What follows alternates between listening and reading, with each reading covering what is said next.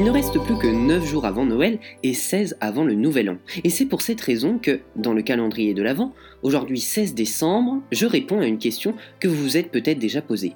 Pourquoi fêtons-nous le passage de la nouvelle année le 1er janvier? Cette pratique, durant toute l'histoire, a en fait différé selon les époques et les cultures. Depuis des millénaires, toutes les civilisations ont célébré ce moment dicté par le cycle de la nature, en commençant par les habitants de la Mésopotamie qui, en 2000 avant notre ère, marquaient déjà le passage de la nouvelle année par des rituels de purification au moment de l'équinoxe de printemps, à la mi-mars donc en Babylonie, et aux environs de l'équinoxe d'automne, soit vers mi-septembre en Assyrie.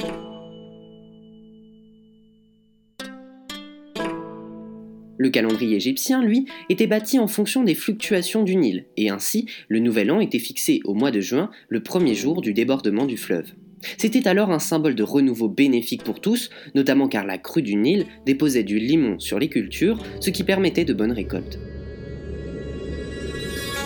Les Phéniciens et les Perses, eux, fêtaient le Nouvel An à l'occasion de l'équinoxe d'automne, le 21 septembre.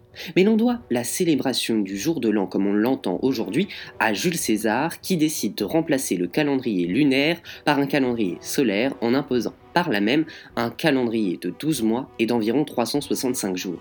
Il proclame également que chaque nouvelle année sera désormais célébrée le 1er janvier et non le 1er mars comme c'était le cas avant son accession au pouvoir. Il dédie par ailleurs le mois de janvier à Janus, le dieu des portes et du commencement, un dieu représenté avec deux visages, un tourné vers l'arrière, l'autre vers l'avant. Un peu comme nous lors du passage à la nouvelle année, lorsque nous faisons le bilan de l'année écoulée et que l'on se projette sur l'avenir.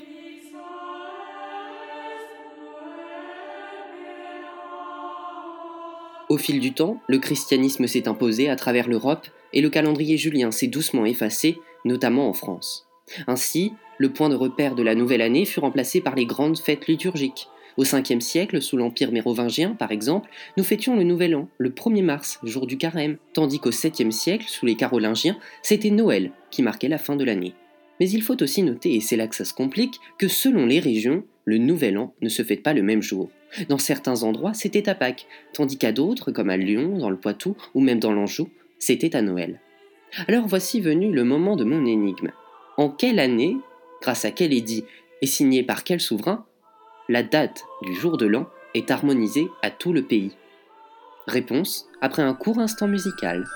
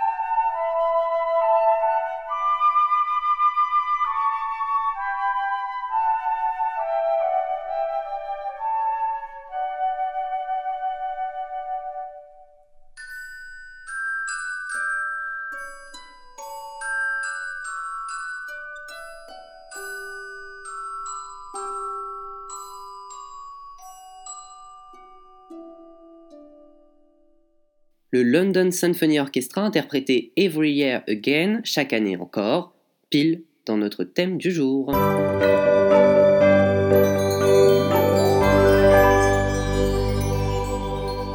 Je vous demandais il y a quelques instants si vous saviez qui avait harmonisé la date du jour de l'an à la France entière. C'est en fait Charles IX qui, grâce à l'édit de Roussillon en 1564, impose la célébration du Nouvel An le 1er janvier. Ah, ça ira, ça ira, ça ira. Le peuple en ce jour sans cesse répète. Ah, ça ira, ça ira, ça ira. Malgré les mutins, tout réussira. Mais vous vous en doutez bien, la Révolution s'est mêlée à tout ça et, pour marquer la naissance de ce nouveau régime, instaure le Nouvel An au 22 septembre avec un calendrier compliqué composé de 10 mois. On doit finalement à Napoléon Bonaparte le retour du 1er janvier comme premier jour de l'an, ainsi que l'abandon du calendrier révolutionnaire. C'est sur cette note impériale que s'achève cette chronique. J'espère que vous avez déjà commencé à réfléchir à propos des bonnes résolutions que vous allez prendre pour l'année prochaine. Mais s'il en faut une que vous devez prendre immédiatement, c'est bien de revenir demain, même heure, même endroit, sur Radio Prévert ou bien en podcast pour ouvrir la 17e case de notre calendrier de l'Avent historique.